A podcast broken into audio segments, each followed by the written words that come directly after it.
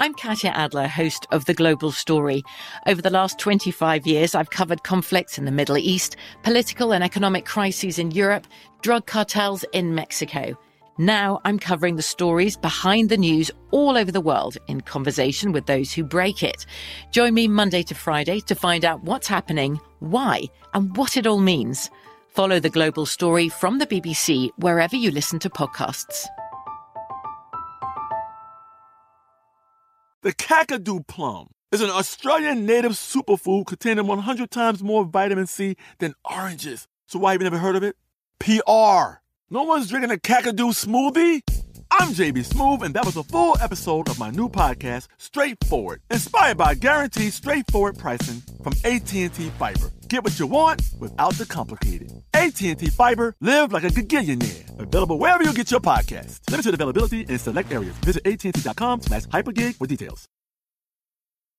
Right here, right now. Find your beautiful new floor at Right Rug Flooring.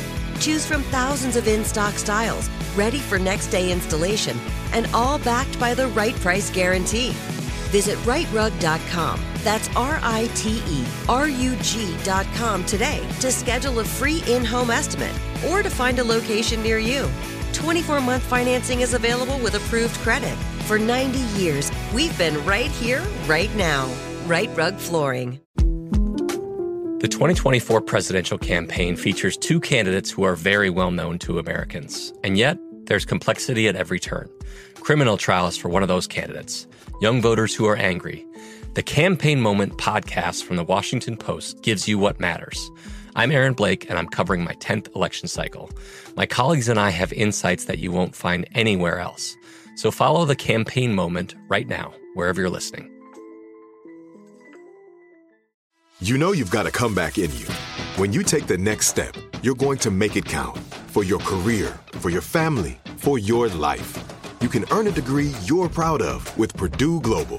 Purdue Global is backed by Purdue University, one of the nation's most respected and innovative public universities. This is your chance. This is your opportunity. This is your comeback. Purdue Global, Purdue's online university for working adults. Start your comeback today at purdueglobal.edu. Hello, everyone. Hey, everybody.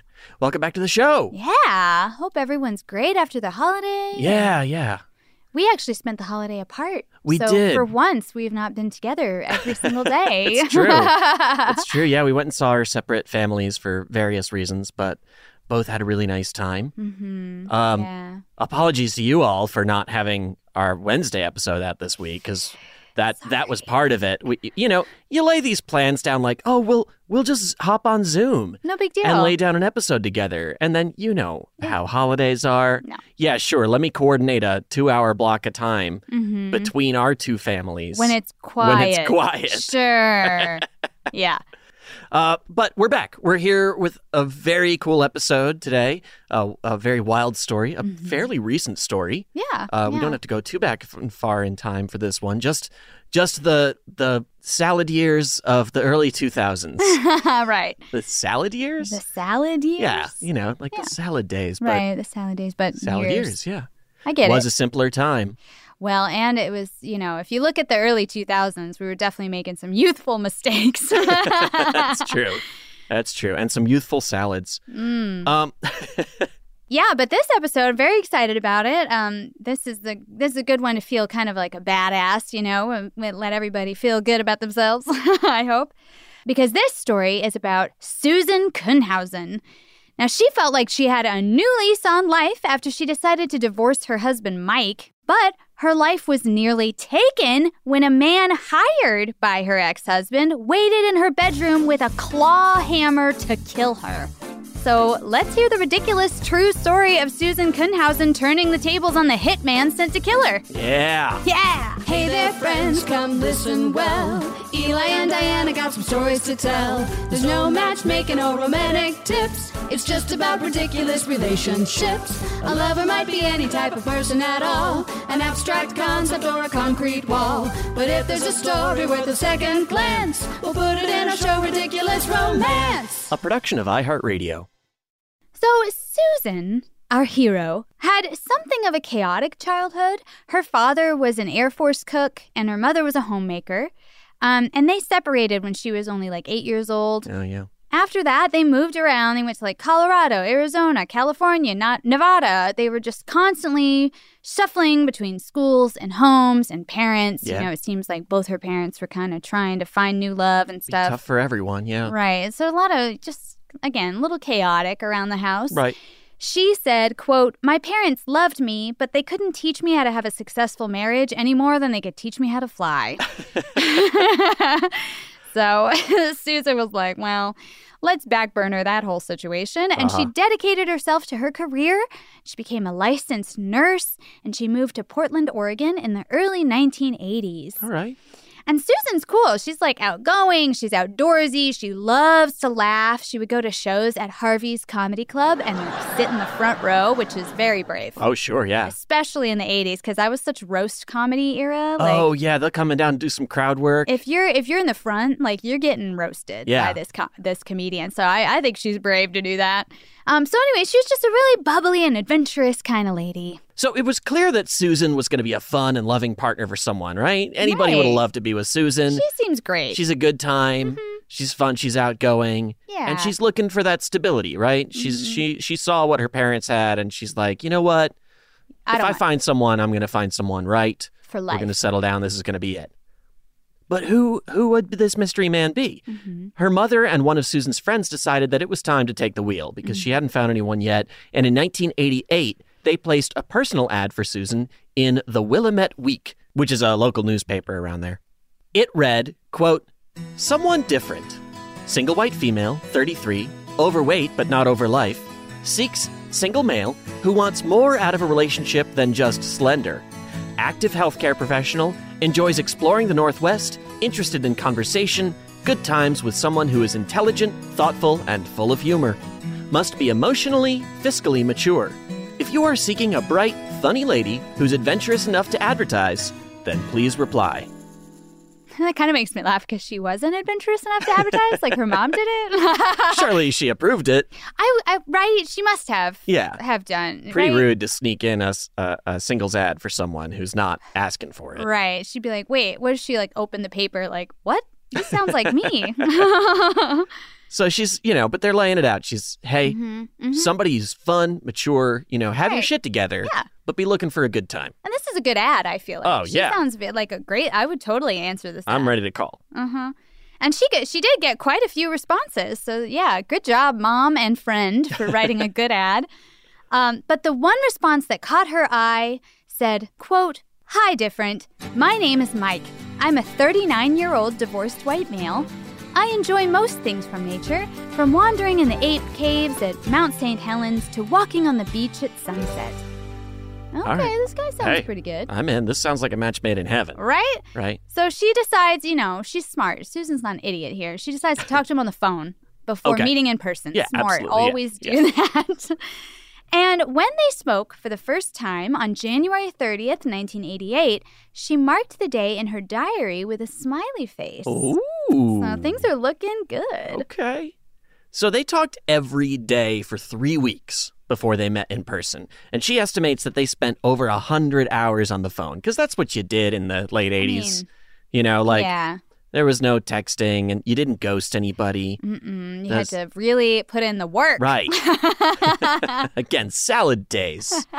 You get together, you share a salad. I'm not entirely sure what salad days think mean. That's how it goes, Um, but maybe. But they talked a lot. They were spending a lot of time talking together, and Susan was starting to catch feelings. So she learned that he was adopted as a baby, and he had seen combat in Vietnam. And he was married for 12 years before his divorce, and he had two children. Well, that's not 12 years. I'd be like, okay, you know how to Yeah, commit. I mean, something there. Didn't, didn't work out, but Right. like at least you were together for a long time. This isn't like an in and out, like Yeah, I get married and divorced all the time. Yeah, I don't take it seem like a flake. Right, Yeah, right. Yeah. So she said in an interview later, quote, he had a nice voice. I was impressed he wanted to talk about the deeper things. And then when they finally did meet in February, they walked through Crystal Springs Rhododendron Garden and they fed ducks and squirrels. Ah, date of a Cute. lifetime. I Please know. sign I me love up. it. And Susan said, quote, Mike was very soft spoken. He was polite, laughed easily. I felt like I got a good deal on a used car. I, love that description. Susan's comparisons. She's got a way with words that's real special. Yes, I like Susan. Yeah. She makes me laugh. Yeah. But I, it kind of makes sense because you're like, uh, this guy, you know, he's not a spring chicken up Uh-huh, in here. He's uh-huh. been around. He's got a couple kids. Yeah. He's already been through some stuff. But he seems like such a good, altogether, a good, good package, you know. And so, yeah, a good, a good used car. Look, I recommend a used car. right. Honestly, we have they- a great used car. Oh man, we got a killer used car. hmm 2012 with 30,000 miles on it. Hello. That's a deal. Yeah. Um, but you know they they're making too many cars. Yeah, so right. get a used one. They just and throw some them away. some people literally are like every year they get a new car. I heard Andy Richter Oh. talking about on Twitter about how it's better to lease a car because you can just Turn it every in. every couple years you get a new car, and I'm like, every couple years you don't need a new car, dude. It's so true. So wasteful. That's my car PSA for the week. yeah. So, yeah, things are going well. They went on hikes, they would go to shows together. Mike seemed to be an easygoing guy, shy and quiet, but he knew how to commit. And Susan wanted a life partner, and she thought she had found him. Here he is. So, in less than a year, on December 10th, they drove to Reno to get married. After all, Mike loved the slots, All right. and Susan thought there's no bigger gamble than getting married, wow. which she found out to be very true in this particular case. Oh, poor Susan. I, I'll tell you, I there are there have got to be speculation station 1000s Mm-hmm. maybe more, tens of thousands of happy, wonderful marriages Yep. that started in a gambling town. Yeah. Uh, uh, you know, spur of the moment. Let's do it. Let's go to Vegas. Let's go to Reno. Let's get married.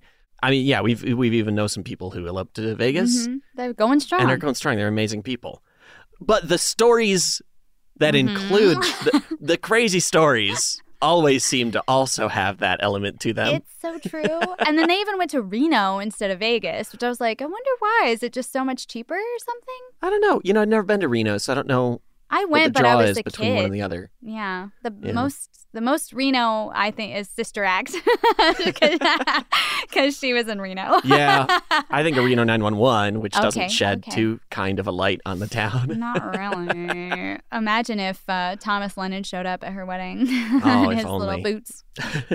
but anyway, they they went to Reno. They eloped. It was great. You know, they loved that. Uh, and I think if you do, if you're the type to go to a wedding chapel or whatever, you're like, hell yeah, Oh, and uh, did that. and don't get me wrong, I want to go to a wedding in Vegas. yeah, that would be so fun. I hope I'm there and someone calls me and is like, "We just showed up. We're getting married." Because I will show up. Honestly, we should do that. Next time we go to Vegas, we'll just go to the chapel and offer to be witnesses Yeah. for the next person. Let's do it. I'm into it. If any, if any of you guys are planning on getting married in Vegas or Reno, And you Shoot want our email. names on your marriage we'll certificate. come watch. We'll be there.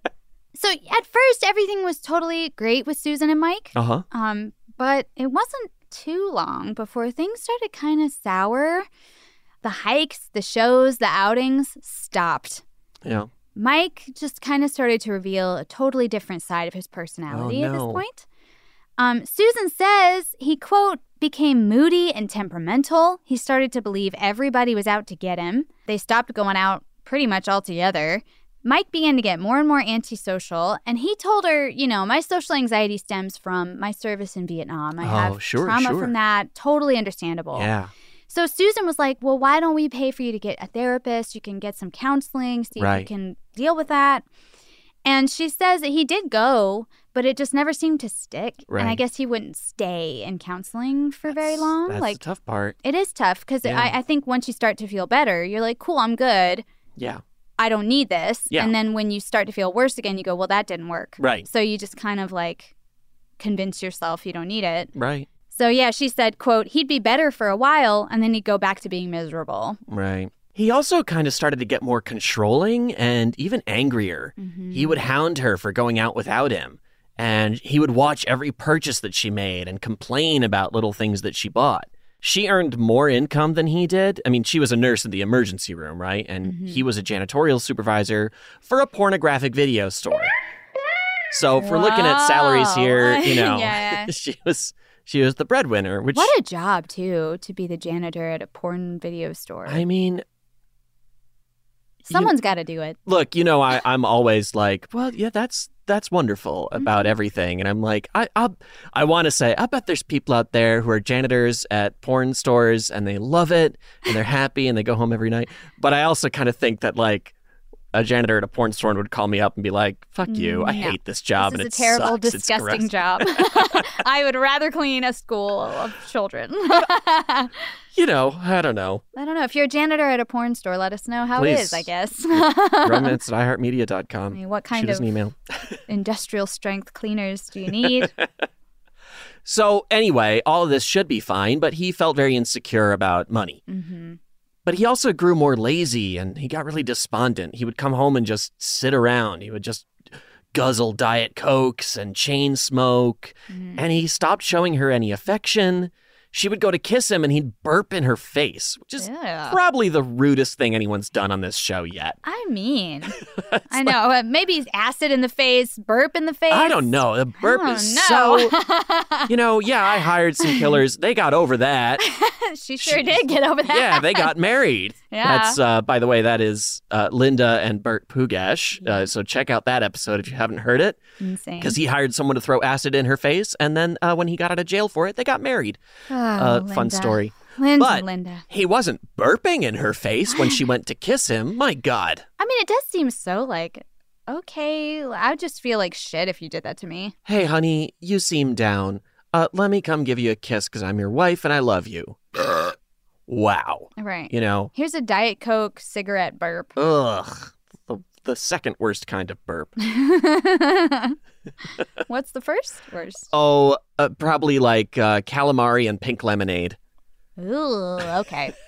First of all, I'd be like, why are you having those together in the first place? We already got problems.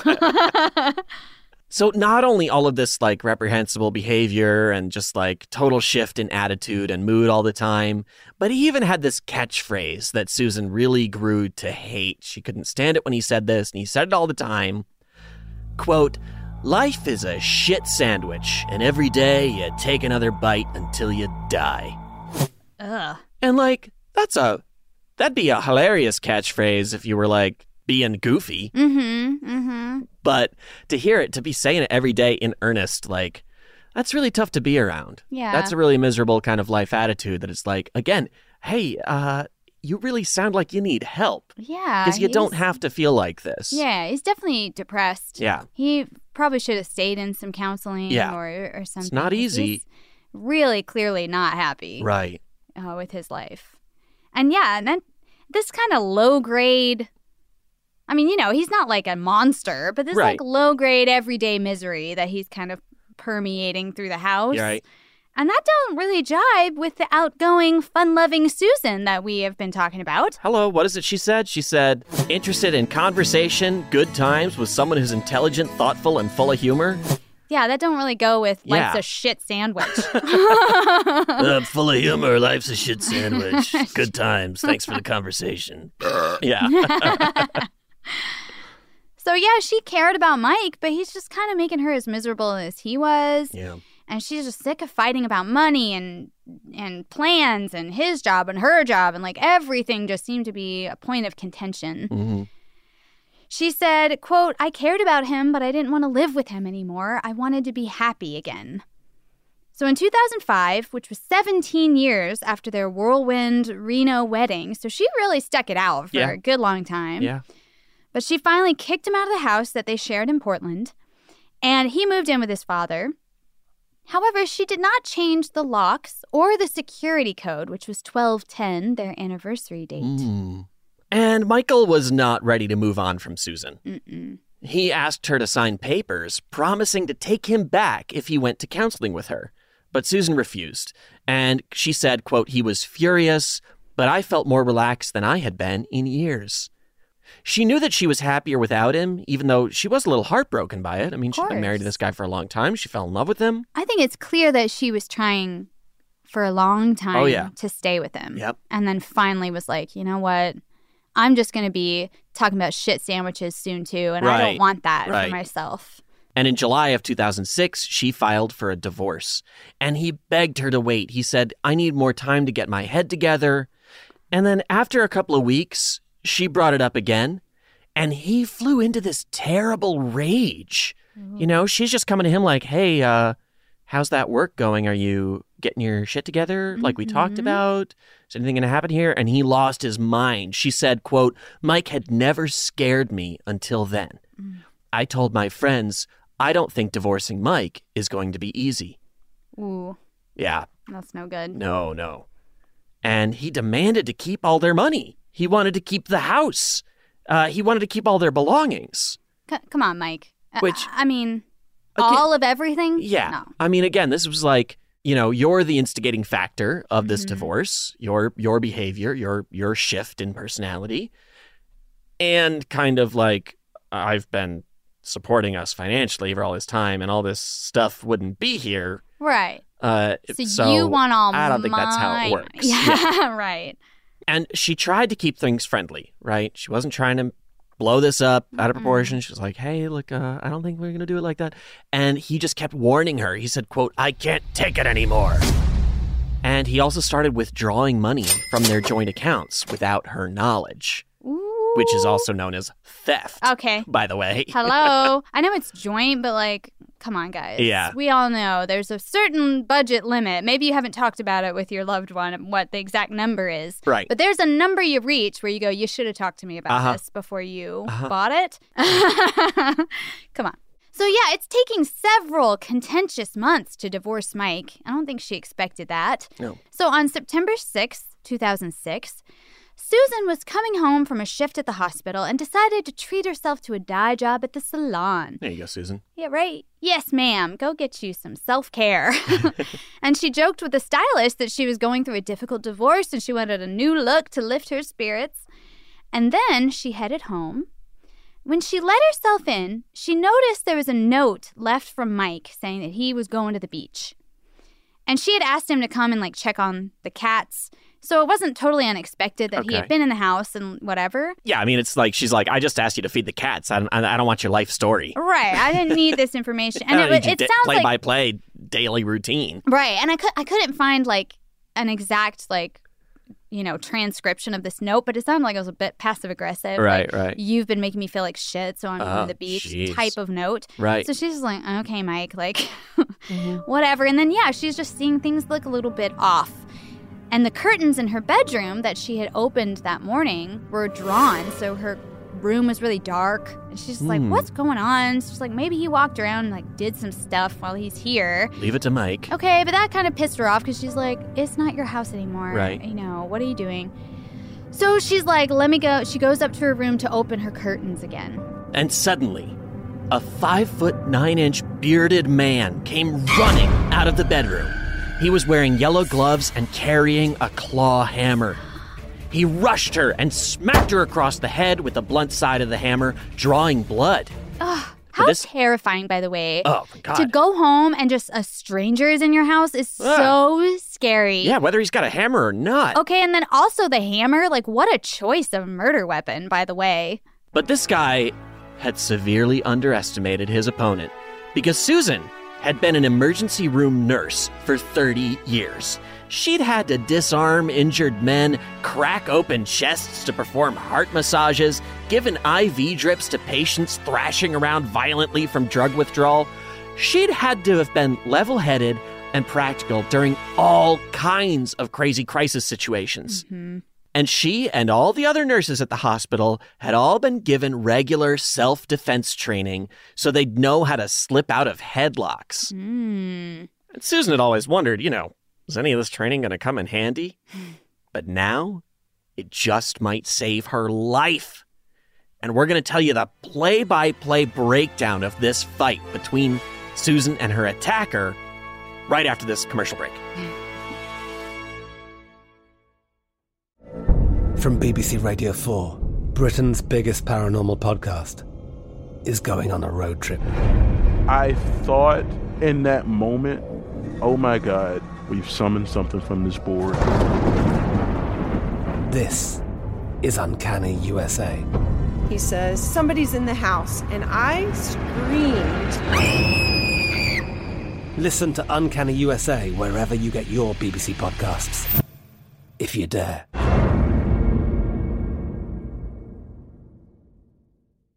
Right here, right now. Find your beautiful new floor at Right Rug Flooring.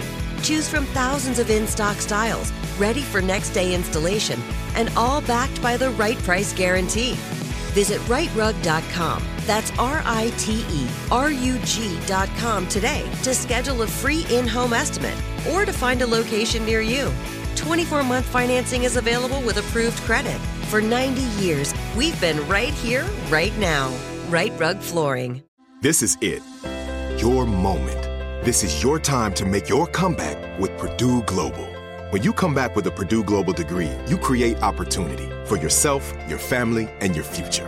It's a degree you can be proud of, a degree that employers will trust and respect. Purdue Global offers working adults like you over 175 flexible degree programs to meet your specific career goals. These include associate, bachelor's, master's, and doctoral degrees and certificates. Purdue Global degree programs range from nursing to business to communication and more. Whatever your interest, we have the degree that will move you forward. You have the knowledge, you have the experience. Now it's time to get credit for the work you've done and earn the recognition you deserve with Purdue Global, Purdue's online university for working adults.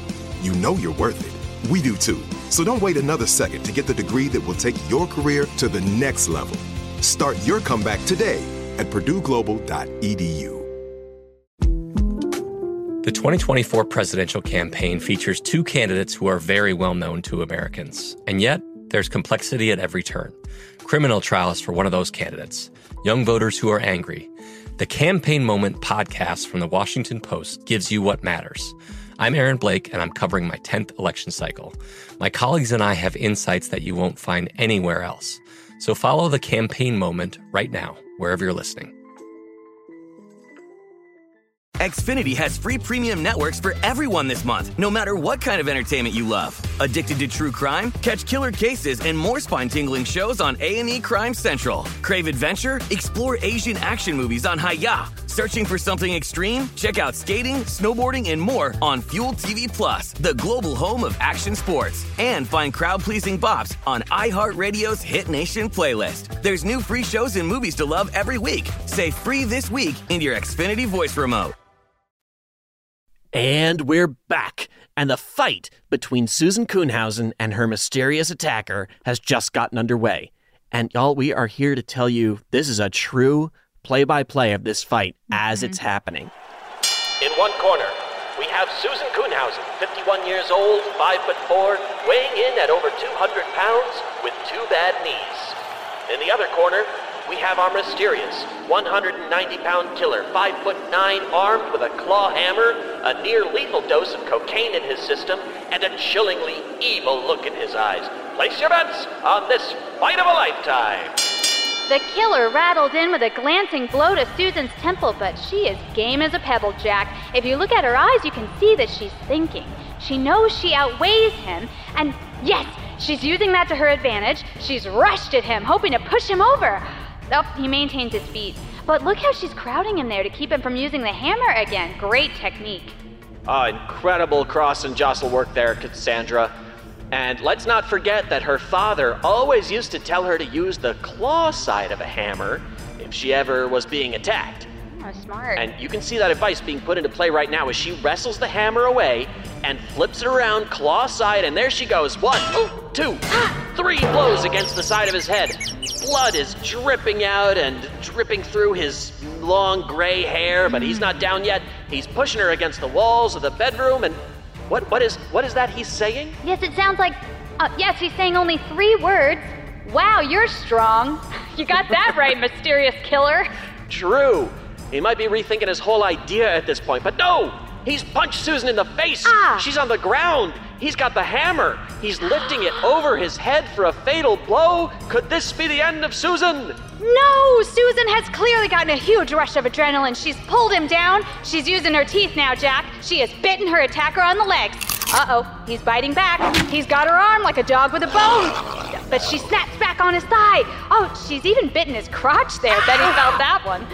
Uh, and you can see that she's also trying to go through his pockets at the same time. Maybe looking for some ID to leave for the cops? Oh, that's smart. Susan Ooh. Susan is determined to leave a mark on this guy. and she means to survive this encounter or at least make sure the police can trace her. That's right. Smart. You got to admire that forethought. Oh, oh, no, oh, she's got him. she's got him. She's managed to drag him down. She's got him in a chokehold. Oh, oh, she's got the upper hand now. Oh, you're absolutely right. She's on top of him with her arm around his neck. She's asking him repeatedly who sent him. She knows this is no casual burglary, Jack. I bet she's wondering how this guy got in without breaking any windows or locks. I know I am. Her killer's turning purple now, but he's not talking. These two fighters have gone head to head for 15 minutes straight, Cassandra. I just hmm. want to point out for the fans at home that that is the equivalent of five rounds of professional boxing or three rounds of head to head combat in the UFC. But the difference here is there are no rules, no rounds, no ref, and no one to save her from his murderous intentions. Oh, man, I cannot believe she's holding her up. Oh, oh.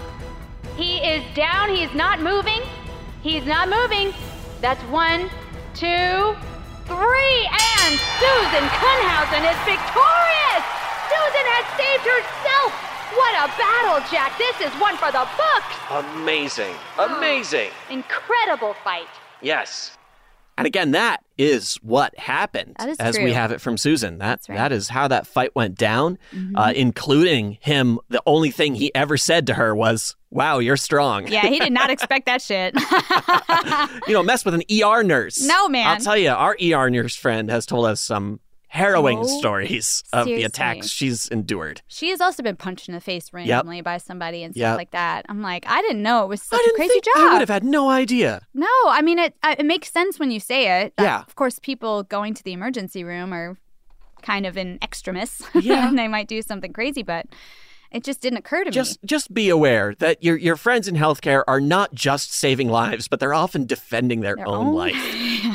It is uh, got to be one of the hardest jobs in the world, and it is amazed. I'm amazed by it every Yes. time I hear anything more. Seriously, and then I mean, and Susan, I mean, crushed this guy.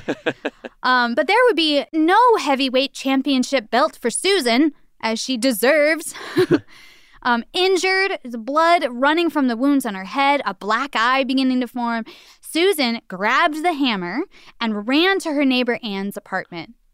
Smart, smart. Yeah. By the way, you don't leave the weapon on the ground with with the uh, killer you think is dead. dead. I've seen that movie. She's exactly. You know. Susan's smart. Okay, she's thinking cl- so clear headed too. Because then you come back thinking... and you're like, "Oh, I killed him. He's he's right here in this room." You come in. Where is he? And then right and from then behind the right door. you with the hammer, bang! So true. so true. But not for I'm like- Susan. I'm admiring her because she's really thinking kind of so clearly like, oh, let me make sure to look for ID. Let Oh, me try to God, leave teeth marks on this guy Yes. so that if he kills me, or re- really when he kills me, she really Right. thought that she was dying Yeah, tonight. You know what I mean? right. Um, she's like, when he kills me, they'll be able to see that I fought for my life Uh huh. and stuff like that. I'm just like impressed that she could even th- be thinking. I was trying to put myself in her shoes, and I'd be like, I, I mean, I was just been flailing around wildly, like Right. never thinking anything like that. So anyway, yeah, she she ran to her neighbor Anne's apartment, who called the police. And you know, of course, they were like, "Well, does Susan need an ambulance?" And Anne's like, "No, but maybe the other guy does," which is awesome. Send a hearse. Send a hearse, yeah, for the other guy. Um, and when authorities arrived, you know, they they were it was pretty clear that this was self defense. There was no question that Susan, you know, was some kind of attacker. Lured a guy in to kill him in her bedroom. they were like, "This is a bloody mess." She is super beaten up and of course really shaken by this insane attack that she'd experienced. And her attacker was identified as a guy named Edward Dalton Haffey. He had a drug problem and a very long rap sheet. And so they just kind of figured, you know, you must have surprised him robbing your house and he, you know, Oh. turned he tried to kill you. But she was kind of like, mm, I'm not buying that because Yeah. at no point had he asked her anything about money or valuables. Right. She had also, if she had surprised him in the act of robbing him, where's the stuff he was taking? Yeah. You know, he's not like just hanging out in her bedroom. Anyway, so she was No. just like, no, I don't think so. No, that seems weird. I mean, you know, somebody who's going to break into your house to steal shit, they're not trying to add murder to Yeah, their list of crimes necessarily, no. right? Yeah. And uh, look, most most robberies, you know, if you walk in and somebody's robbing your house, they're going to hide Mhm. until they have an opportunity to leave. Leave. Most of the times you've had a robber in your house, you didn't even know about it. How comforting. There might be a robber in your house right now. Have you checked your bedroom today? Just take a glance under the bed just to be sure. Um, you're fine. No, you're fine. one's in your I'm house. doubtful that anyone's in your house. So the next day, Susan's friend Helen came by to help her get some of her stuff out of her house. And Helen stumbled on a backpack that the attacker had left behind, and the cops, in all of their diligence, had totally missed. um, and inside this backpack was a bottle of Hershey's syrup and some diabetic medication Hmm. and a pay stub made out to Haffey and a daybook. Of course, they flipped open the daybook and they're like, "Uh, let me find out everything I can here. Right. Did he write down going to rob some lady's house today? if she pops out, I'll kill her with this hammer. But no, right there on Monday, September 4th, Haffey had written, call Mike. And it had Susan's ex's new cell phone number. Ooh, you know she saw that and was like, that son of a bitch. Uh huh.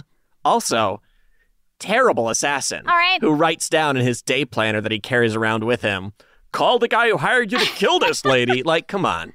This guy sucked in many ways, as we'll find. But I think maybe if you want to hire an assassin, just as just a pro tip from me, not that I've ever hired one, but a pro tip that I'm learning from this story is maybe don't get a guy who is a super heavy cocaine user Right. because he might fuck up. Uh huh. And yeah, so it turns out Susan's divorce was even more contentious than she had thought. Mm-hmm. Mike was super pissed when Susan asked for an official divorce in July because he's already living at his father's house, but he can't stay there. So he's like, I got nowhere to go. He had just lost his job at the porn store. So he's like, I got no money. Now Susan wants a divorce, which meant he would lose his health benefits that he got through her job. So he was just kind of like, you know what? If Susan was dead, that would solve all my problems.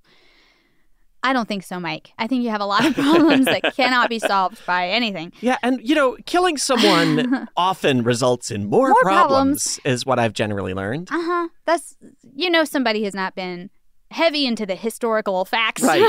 when they think that. I mean, it's not like nobody's ever gotten away with it, but Sure. uh, generally speaking, I would say this is a bad solution for your problems. I agree. And yeah, he was kind of like he knew he wouldn't get any life insurance money from like her dying because Right. she had actually named her brother as her beneficiary. Well. Um, which I think is kind of telling. Like, why not? Do you think she changed it, like Uh, after yeah, she decided to divorce. Mike, or do you think he was always her beneficiary? Mm, I think maybe at least when things started to get bad, She was like, she was like, I mean, when she's like dealing with this guy who's like, he's so meticulous about her finances and Mm-hmm. he doesn't make any herself. And she's clearly like, he's not doing the work for her. So why should she leave him anything? yeah, I, I my speculation station is that uh you know she did it after she asked for a divorce, Mm. but um you know I'd believe it if she did it sooner. yeah, You know, just when things started to get bad. yeah. So yeah, well, anyway, he knew that he wasn't going to get any any of that money, but they had paid off their house, which was valued at three hundred thousand dollars, and that would go to Mike if she died. Mm. So of course he would either a have a house to live in, which Right. he didn't want to stay at his dad's, or b he could sell the house and get three hundred grand. Right. Um, so that's pretty sweet. Um, but of course, he didn't want any blame tied to him. Naturally, everybody looks at the husband first, right? So he's like, I need to be smart about this. He needed a guy willing to do something crazy. Ooh. And fortunately, he knew some some some wild and crazy guys. One in particular was his friend Edward Dalton Haffey. Oh, you know Haffey. He's the Mhm. craziest guy on the block. Oh, Edward. Haffey was also a Vietnam vet, and they had met through a veterans counseling group, which is great. You should be able to find friends who can relate to your experience. Totally. And Mike had even hired Haffey to clean the floors at the video store in 2004. So, you know, mm. was helping him get some Trying to be work. Friends, yeah. He knew Haffey was a good choice for this because Haffey grew up an avid tennis player in an upper middle class family, but now he was a heavy cocaine and crack user with this really long rap sheet going back 20 years. And in 1981, his worst crime was that he arranged to have his ex girlfriend, Georgia Lee Dutton, brutally murdered. Mm, Her body mm. was later found in a river. Now, this guy had pled guilty to conspiracy to commit aggravated murder in 1994, and he spent nine years in the Eastern Oregon Correctional Institution before he was released in 2003. And Mike was looking for a lowlife. He found one. Yeah. This guy, because it, it wasn't like, oh, he's a crack. There's lots of crackheads. There's lots of guys addicted to cocaine Sure. uh, who've got hard times and will, you know, are happy to sweep a floor for money. But this guy had actually arranged a murder before. Mm-hmm. Yeah. That's what made him a good choice. Yeah, he's like, I know you're willing to do some like extreme stuff. Yeah. And this is a very extreme solution to my problems. Right. So he offered Haffey $50,000 to kill Susan and make it look like a burglary gone wrong. Ooh. Yeah, so let's take a quick commercial break and then we'll come back with all the rest of the gory details.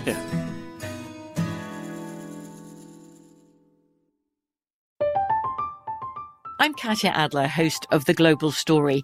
Over the last 25 years, I've covered conflicts in the Middle East, political and economic crises in Europe, drug cartels in Mexico. Now I'm covering the stories behind the news all over the world in conversation with those who break it. Join me Monday to Friday to find out what's happening, why, and what it all means. Follow The Global Story from the BBC wherever you listen to podcasts. Right here, right now. Find your beautiful new floor at Rite Rug Flooring. Choose from thousands of in stock styles, ready for next day installation, and all backed by the right price guarantee. Visit riterug.com. That's R I T E R U G.com today to schedule a free in home estimate or to find a location near you. 24 month financing is available with approved credit. For 90 years, we've been right here, right now. Rite Rug Flooring. This is it. Your moment. This is your time to make your comeback with Purdue Global. When you come back with a Purdue Global degree, you create opportunity for yourself, your family, and your future. It's a degree you can be proud of, a degree that employers will trust and respect.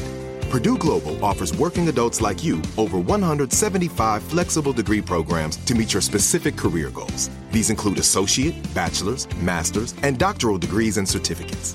Purdue Global degree programs range from nursing to business to communication and more. Whatever your interest, we have the degree that will move you forward. You have the knowledge, you have the experience. Now it's time to get credit for the work you've done and earn the recognition you deserve with Purdue Global, Purdue's online university for working adults. You know you're worth it. We do too. So don't wait another second to get the degree that will take your career to the next level. Start your comeback today at purdueglobal.edu. The 2024 presidential campaign features two candidates who are very well known to Americans. And yet, there's complexity at every turn. Criminal trials for one of those candidates, young voters who are angry. The Campaign Moment podcast from the Washington Post gives you what matters. I'm Aaron Blake, and I'm covering my 10th election cycle. My colleagues and I have insights that you won't find anywhere else. So follow the Campaign Moment right now, wherever you're listening. Xfinity has free premium networks for everyone this month, no matter what kind of entertainment you love. Addicted to true crime? Catch killer cases and more spine-tingling shows on A&E Crime Central. Crave adventure? Explore Asian action movies on Hi-YAH. Searching for something extreme? Check out skating, snowboarding, and more on Fuel TV Plus, the global home of action sports. And find crowd-pleasing bops on iHeartRadio's Hit Nation playlist. There's new free shows and movies to love every week. Say free this week in your Xfinity voice remote. All right, welcome back to the show. So on September 6th, the fateful day, you know, that Edward was hiding in the bedroom, Mike disabled the alarm at the house to leave Susan the note about going to the beach. Oh. And most likely, this is when he let Haffey into the house. Sure, sure. Then he drove to the coast.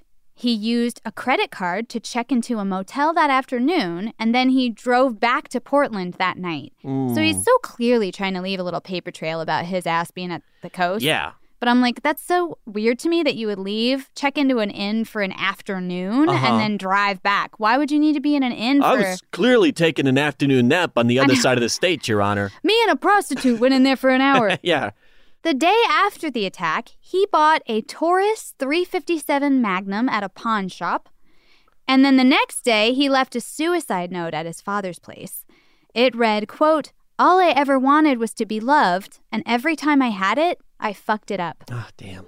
Which is so sad. I mean, Yeah. this guy's mental state is really sad to Right, me. right. I wish he had really gotten some help before all this, or I guess more help. Yeah. You know? Yeah. willing, to, more willing to be helped, I suppose. Yeah, because th- there is a level of responsibility that goes with it too. Or if you're if you just flat out refuse to accept it, Mm-hmm. Yeah. or to keep looking, it's not easy. Sometimes you can't. Sometimes it takes a while to find the right person, the right treatment. It's true. Um, it's it's it's not always just like okay, I picked someone and I walked in, and in a couple of weeks I'll be all better. Mhm. Um, it takes some work, but it is sad. I mean, there, people do unforgivable things, and you can still find, uh, you know, empathy for what they were going through that led to that. Yeah. Um, and this is definitely a situation like that. It's it, I I definitely sympathize with the guy not being able to find a clear mental state. Yeah. Um, and also, I do not forgive him for trying to have someone murdered. No, so yeah. those, those you can, do happen. both. Yeah.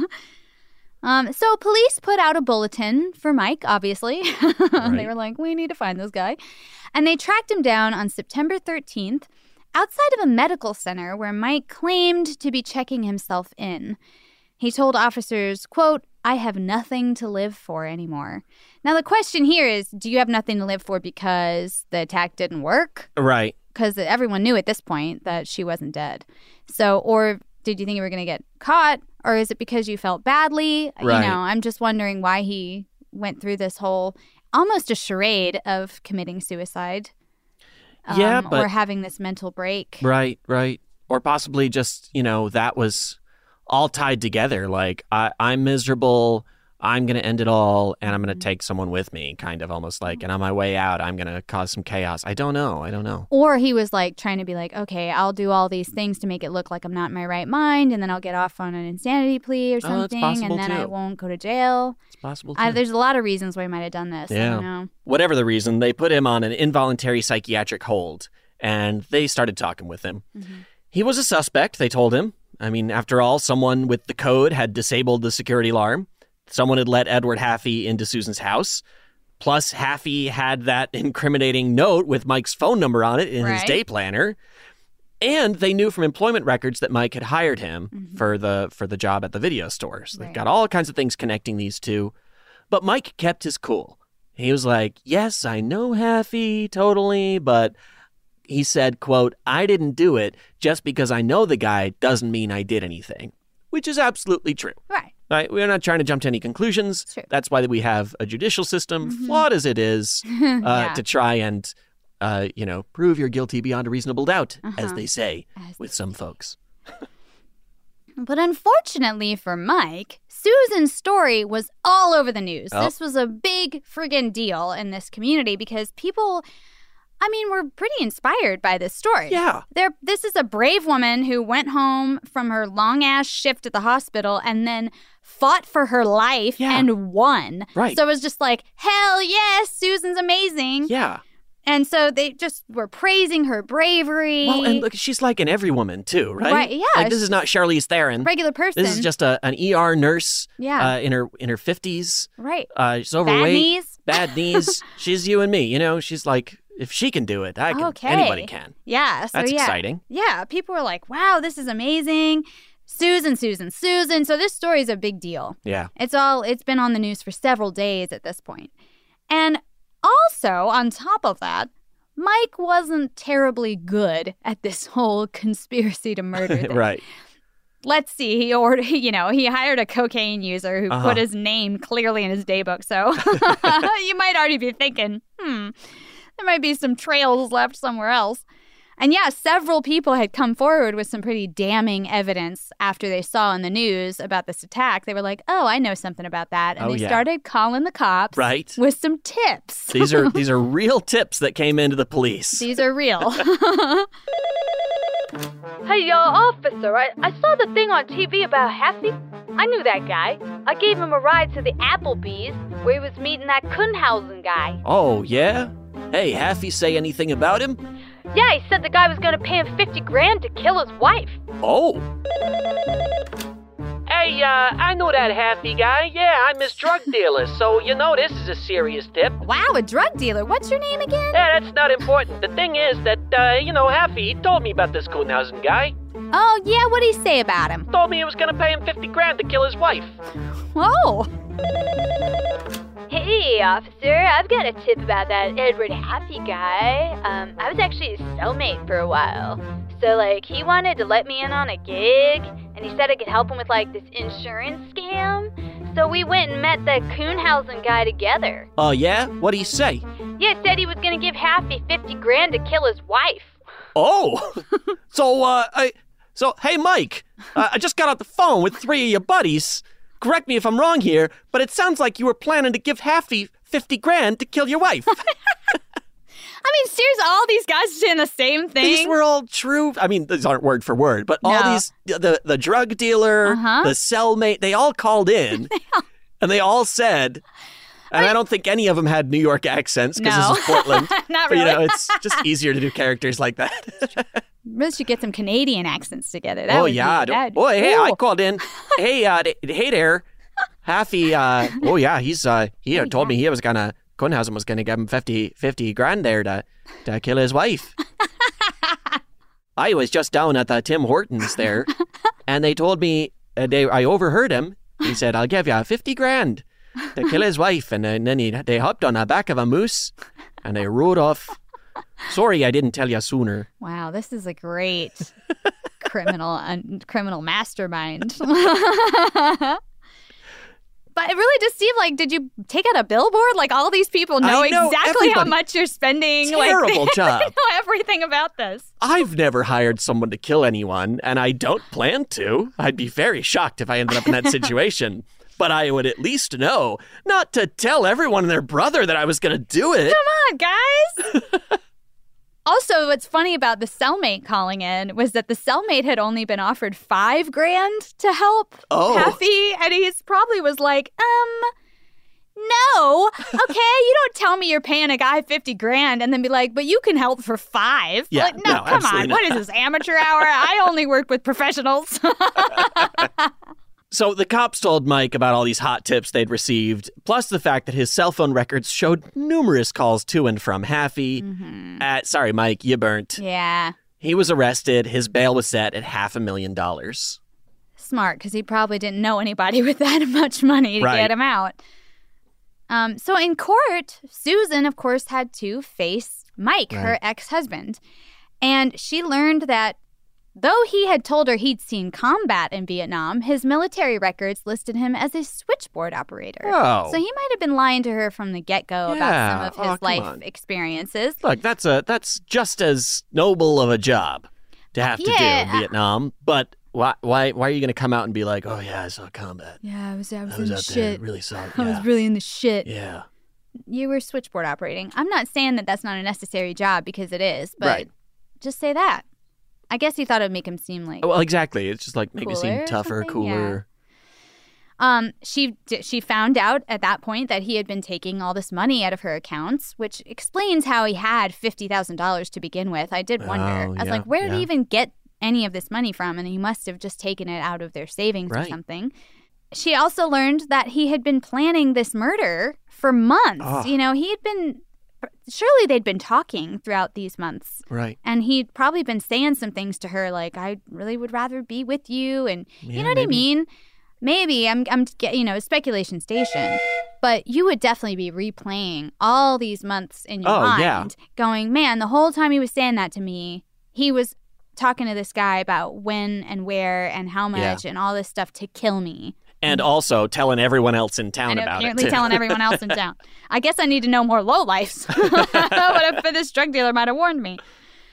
And Susan told him in court, quote, if I ever believed that you deserved to be dead, I'd have at least had the guts to kill you myself.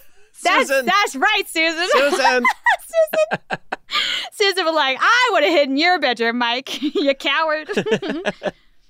but Mike's defense attorney insisted Mike was innocent. He said his defense was that Edward Haffey had just broken into the house of his own accord to steal drug money. There's no broken window. What drug money? Right. How would he have known that house Right. particularly? Why pick that house over any other? Anyway, sure, whatever you say. that did not work. and in August 2007, Mike actually pled guilty to the charges and he was sentenced to 10 years in prison. Yeah. And he said in court, quote, I've hurt a lot of people and I'm sorry. I feel like Susan probably was like, a lot of people. Who else got hurt? right. I feel like two people got hurt Yeah. me and the guy I killed. so who else are you talking Yeah. about? But I told all those people I was going to do this, and then I they're didn't. really you know? disappointed in me for not following through. But throughout his time in prison, Mike continued to claim that he had never done anything wrong. He said he only pled guilty to avoid a possibly longer sentence. And he told everyone he was the true victim here. Oh, sure, yeah. well, really oh, some gymnastics. How are you the true victim? Somebody came at with with a blunt side of a claw hammer, Uh-huh. but you're the victim here. But you're the one. Of course. Of course. Susan, meanwhile, she had to get her life back together. I mean, first of all, she had killed a guy. This was not okay. She was a nurse. Mm-hmm. Her whole thing, she was dedicated to saving lives. And then she had to strangle a man to his death.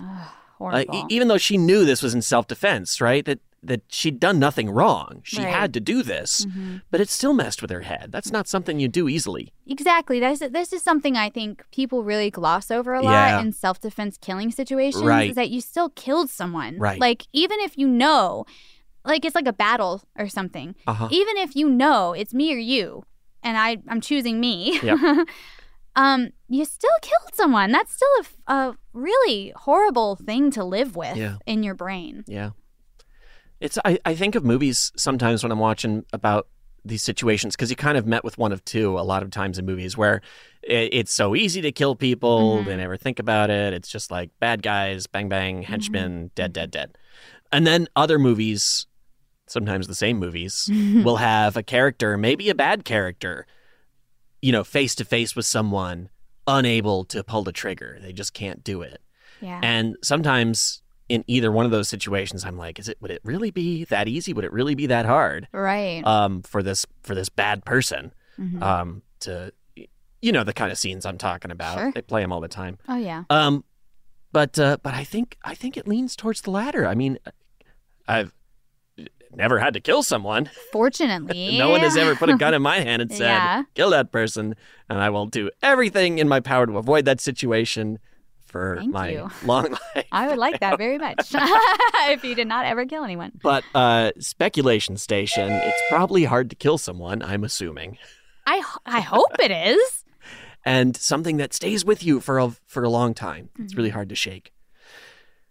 And people out there were calling her a hero for it, right? She's a public figure now, and everyone's cheering her on for having Mm-hmm. killed someone, and that is really tough too. Yeah, I, I think that would be so hard to just hold in your head. Like Right. I'm I'm not a bad person, even though bad people kill people. But I didn't kill him. I didn't I didn't want to kill him. He brought me he brought me a fight, Right. and I happened to win. Right. Um, but still. And then all, and then walking around, people being like, "Yeah, you fucking killed that guy!" Like that's it. Kind of reminds me of this guy I knew who came home from Afghanistan in Right. like 2003 or something like that. Um, he'd been over there for a tour and had definitely shot his gun and killed some people. Mm-hmm. And we went to like this party with him, and all his friends were just so happy for him. He killed some terrorists, and he, you know, they were all happy for Right. him. And then, you know, we kind of managed to take him aside and said, like, really, how are you though? Mm-hmm. And he, he was like, I'm really not okay. I Yeah. mean, you know, you that's a really hard thing to do. Yeah. Government sanctioned or not, it's an Right. incredibly hard thing to do to take someone's life Right. and then to know your whole rest of your life that that's true, Right. that you have done that thing. Right. Um, and I think especially if you're religious and you're very worried about your Sure. afterlife and your soul and all that kind of thing, like it must just be just something always on your brain. Yeah. If if you have that kind of humanity in your soul, of Right, course. right. Or, or even in a situation like that, like taking religion out of it. But if you just Mm-hmm. think about the empathetic side, if you're if you're relating to that other person and saying, well, they were a whole life. You know, a person is not just the body, Right. Right? They are a thousand different connections to other Mhm. people and They experiences. and they're they're and- a collection of life memories and Yeah. that that should have gone on, Mhm. right? And then stops. Yeah. And that's uh, that's tough. That's really Yeah. tough. And I I have a whole lot of empathy and sympathy and just uh just it, it must be so challenging for people who've had to do that in either, yeah, like you said, the line of duty, or Mhm. protecting someone else, or defending themselves. I, I just can't imagine. It'd just be hard, especially if you never expected to put yourself in any Yeah. kind of situation where Right. you would be. I mean, at least the army, you might be. I'm, you know, prepared for that. There's some, there's some training involved Sure. to prepare you for that situation. Her situation, absolutely not. You know, she's never been expecting that. I will say that Edward Haffey's family wrote to her and said, you know, we don't bear you any ill will. He Oh, was wow. a bad guy. He chose bad. He made bad choices, and you did what you had to do. You know, don't feel bad. Yeah. so that was nice for her to hear from them. I think that probably helped a lot. Yeah. While we're since we're talking about it, I just want to throw out I have not read this yet, but our friend uh, Jerad Alexander, Yeah. who's an awesome writer and a, just a great Amazing person, writer, yeah. uh, just put a book out called Volunteers: Growing Up in the Forever War, and I I've ordered it. I'm waiting Mm-hmm. for it to come in. Very excited to read it. I'm totally making the connection between our conversation now and what's in the book up. I don't know. I haven't read the book. I don't really know its details. Right. But he has spoken on, you know, the the the service experience Yeah. uh, with a lot of empathy and and uh, insight in the Mhm. past, and I'm very excited to read his book. So Yeah, uh, I can out. tell you ahead of reading it that you should get it and read it too. Yes. he's he's awesome. We already know it's good. Yeah. So Susan is, you know, she's obviously she's having a hard time going through all this, and her boss had told her at work that you know people just want to think that they could survive an attack like that. And like we mentioned earlier, like she's the every woman in this situation. Yeah. People see this happen and they're like, "Oh my god, if you did it, I could do it. Mhm. Uh, maybe I'm not so scared." Yeah, totally. Or uh, yeah, like just you're a hero because I can see myself in you Yeah. and I hope that I would be able to also win through something like that Yeah, like you're sure. saying. But of course, this is incredibly traumatic experience, and you know we had talked. She was bubbly and fun-loving before, Right. and really outgoing and everything. But now she's kind of paranoid and scared, Mhm. which of course you are. Somebody was hired to murder you. Yeah. Like, oh my god. So in an interview, she said she felt like quote a broken plate glued back together. Susan's so good with her words too. I she could have fought this guy off, you know, in a word battle. Yeah, I know, right? She's like, Lay, let's do a verses now. you and me, Edward. Uh-huh. Uh, in restaurants, she sat where she could see the door. She circled the block if she thought a car was following her. She switched driving routes a lot. She would always keep her car doors and windows locked. She told a story that one time she had her sunroof open and she was sitting at a stoplight and she noticed a man running toward her car and she just immediately started having a, a panic attack, you know, at her steering wheel, Yeah. which is a terrifying place to have a panic Oh, attack God, right? uh, when she realized that he had run past her car to catch the bus. Yeah. But it was just enough that she saw a guy running at her that, that sh- you know, you can just see kind of her mental state at yeah, this point. Yeah. She told one interviewer, quote, I'm doing a life sentence for picking a bad husband. Mm. Mm. A bad husband can be a life sentence, though. Yeah. Be careful, y'all, out there before you put that ring on bad it. Bad wife. or a bad wife. Very true. bad wife, miserable life.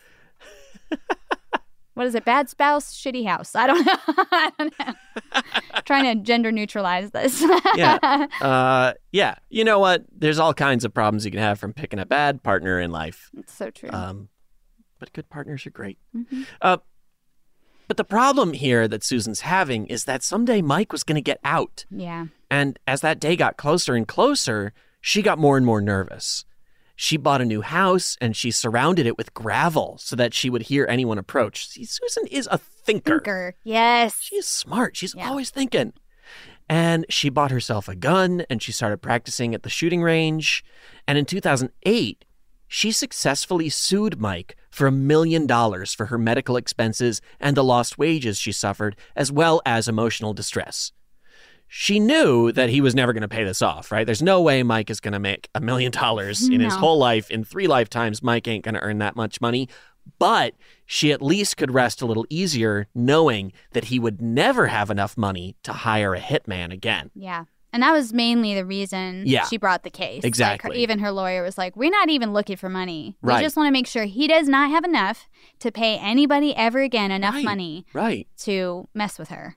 But in 2014, she learned that Mike was actually going to get out of jail sooner than expected because he was sick with prostate cancer. Mm. And now Susan was actually nervous because, on one hand, maybe Mike was going to be too sick to plan another attack on her, right? Yeah. So could be He's like, said and I'm done, go nothing sit- to worry about. Yeah. Yeah, I'm. Be- I see my mortality. I'm gonna go live out the rest of my days, you know, somewhere on the beach and not worry about it. not gonna bother you. But on the other hand, he also kind of had nothing to lose now, so Right. that might make him more dangerous too. Yeah, she's like, you give him a life sentence, he knows it's not gonna be very long. Right. So he might come at me anyway. Yeah. But only 92 days before his release, Michael Kuhnhausen died from his cancer in prison at 65 years old. So, don't like to celebrate a death, but Right. it's kind of a fortunate thing because it made Susan, of course, now she's at ease. There's Yeah. no one out there who wants her dead Yeah. uh, that she knows of. right. Right. Um, so she's able to breathe a little bit easier. yeah. She retired from nursing in 2014, and she got deeply involved with victim advocacy work in her Portland community, which I wonder if because kind of what her boss said to her was like, you know, you're not a hero because you killed a guy, you're a hero because you survived, and Yeah. people want to feel like they could also survive. And I kind of wonder if that sparked in her, like, oh, I should be sharing this story with people so that they do know that, yeah, that that's a possibility, I guess. Yep. Um, she worked with several organizations, and in 2017, she collaborated with her county's district attorney's office to launch a free website called Case Companion, which helps victims kind of understand the reporting process and all the steps of the justice system that they have to go through. Oh, wow. Which is great Yeah. because, of course, that's such a opaque kind of thing sometimes. You know, legalese is very Oh, hard yeah. to wade through, especially if you don't have a lawyer or something. Exactly. Yeah. So it really lays it out in layman's terms for anyone. And it also provides a lot of resources and guidance on handling trauma, which, you know, Susan, of course, would say, I, you must, you probably are feeling like this right now. I, Yeah. that's how I felt. This Yeah. is what I did, you know. And she told the Willamette Week that it's a comfort to her to teach others that, quote, if you can't run and you can't hide, you have to fight. You don't know that you won't survive. It's so interesting. So Susan Kuhnhausen, badass of the week, Yeah. because she, I mean, killed a hitman. yeah. I mean, he wasn't like a professional hitman, but she still killed a hitman. well, somebody came for her, and Uh-huh. she's she turned the tables. and she, yeah, she That's said, "Don't come for Susan." that last quote that's very similar i feel like i've heard that with if uh, bear attacks or shark attacks or things like that where they're like Oh, you true. fight Yeah. Mm-hmm. fight your ass off because you might make it out Yeah, you know yeah, that's very true. you won't if you don't It's exactly. um But I like too that she was like, if you can't run Yeah. and you can't hide, obviously the first two things you should do Yeah. is not try to take on an armed attacker. Right, exactly. We're gonna look for options here. Yeah. But if you don't have those options, you need to do Uh-huh. everything you can to Yeah. live through that encounter. and just to clarify if you see a bear or a shark don't engage in a fight with it Let run them or start the hide fight. first oh wait with bears it's uh let's see if it's brown lay down if it's black fight back That's right. if it's white good night Good night. Um, so you don't, you don't, if you see a polar bear, first of all, that polar bear is probably very hungry, and it would Uh-huh. be awful kind of you to, To offer yourself up because give up your body polar to bears, the are having a hard time right now, and it's our fault. Um, right. I'm not advocating that we all run into the North Pole to feed ourselves to polar bears, but I'm saying if humanity's going to go out, that might not be the worst way we could go.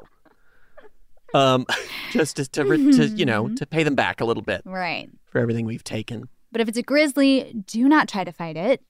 It will beat you don't up. take our advice as science here. This is just, this is Right. just saying. Uh, you know, go to the. I'm sure there's a a website, uh, a state website in Oregon or or Montana or Colorado. Colorado somewhere. And in fact, there is. I know because we went out there. I looked at them all. Oh, yeah. But I'm not gonna, off the top of my head, give you advice on what to do in a bear attack. A bear attack. I think it's true though with black bears that if you yell, I've heard they, black they bears, do yeah. kind of run off. You can see Yeah. a lot of videos of people just being like, "Hey, Hey, bear! Hey bear! Hey, bear! Get Hey, out of here, bear!" I love Those that are great videos. Yeah. Hey bear! And he's like, "Huh? All right, I the bear in the in the we saw the black bear in the grocery store or in the in the gas the station. Gas station. He started eating Reese's, Reese's cups. cup. I was like, "True, that's a good candy. That's a smart bear." But Susan, yeah, not a bear, but a coke fueled maniac with a Mm-hmm. hammer. Um, Which is the other thing is so crazy is that he had lit- literally had a near lethal dose of cocaine, which I don't know if y'all know about crackhead strength, but it is a whole other level of strength. So it's amazing that she was able to overpower him at any point. Yeah. I mean, and you know, what this guy had this guy was clearly in a bad way, Mhm. right? Between addiction problems and financial problems and probably PTSD. He'd also been to Vietnam. That's true. Um, so, uh, and he had in the past arranged for someone to murder someone, Mhm. but we don't know that he ever actually tried to do it himself before. Right. So he's like, well, let me let me take my drug of choice here and get real fucking high on it before I go do this heinous act. Yeah. Um, probably not expecting himself at any point to to lose.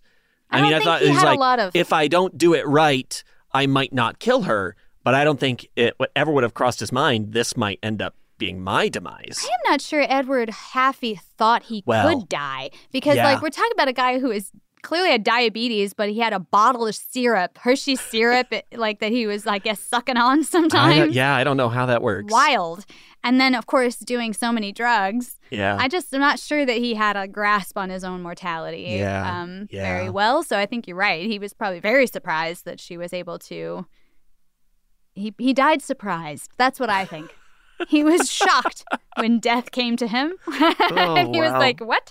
Huh? For real? Didn't expect this. Well, I made it through so many things that should have killed me, but here I am now. not Susan. Not Susan. she was the one. Yeah. But yeah, so hopefully take this story and go out and be the Susan Kuhnhausen of your dreams. Yes. And, you know, freaking turn the tables on anybody trying to mess with you and Hey, put an so- end to your dreams or your life or whatever else is going on out there. Self defense classes, not a bad idea. No. You know, I've not taken them myself since I was a child, but I've seen quite a few Marvel movies, so I know how to fight. I you know, I'm all right. you just hold up your hand like a stop, like a stop motion, Yeah. Mm-hmm. right? Like you hold out your hand like a traffic guard, and then you shoot a blast of hot white energy out of it. Right. I think uh, my, I guess for me, I'm thinking of Black Widow because I don't have like an iron suit. Oh, yeah, but no, all I have smarter. to do is like grab him by the shoulders, Yeah. right, and then swing my leg up around, Right. and just get him to the floor. Well, then yeah, Done. you just you and then I kill him with my thighs Yeah. somehow, like Famke Janssen. In Goldeneye.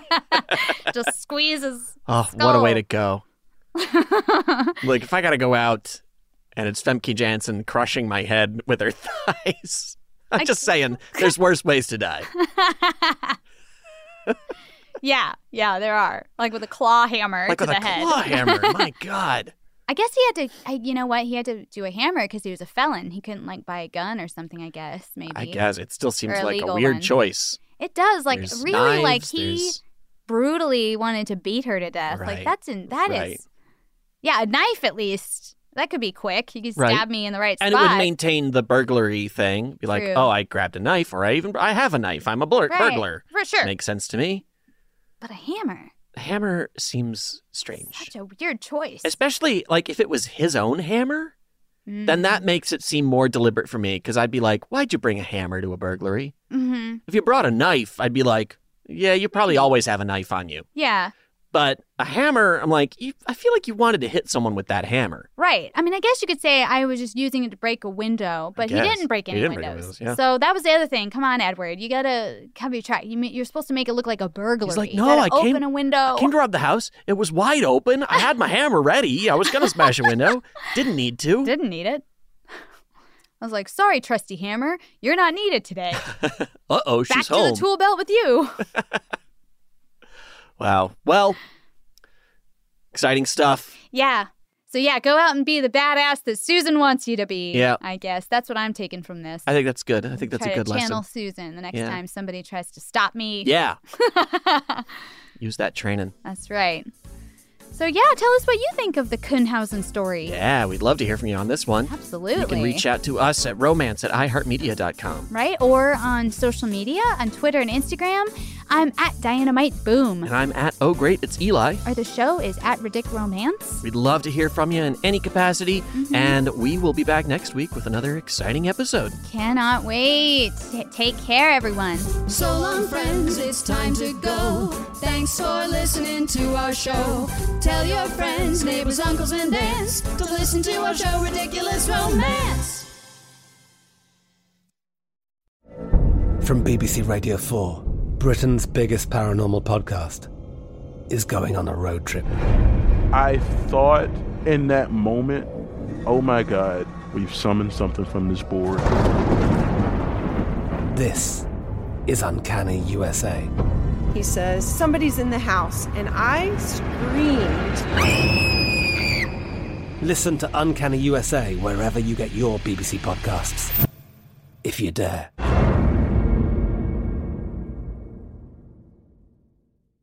Right here, right now. Find your beautiful new floor at Rite Rug Flooring. Choose from thousands of in stock styles, ready for next day installation, and all backed by the right price guarantee. Visit riterug.com. That's R I T E R U G.com today to schedule a free in home estimate or to find a location near you. 24 month financing is available with approved credit. For 90 years, we've been right here, right now. Rite Rug Flooring. Xfinity has free premium networks for everyone this month, no matter what kind of entertainment you love. Addicted to true crime? Catch killer cases and more spine-tingling shows on A&E Crime Central. Crave adventure? Explore Asian action movies on Hi-YAH. Searching for something extreme? Check out skating, snowboarding, and more on Fuel TV Plus, the global home of action sports. And find crowd-pleasing bops on iHeartRadio's Hit Nation playlist. There's new free shows and movies to love every week. Say free this week in your Xfinity voice remote.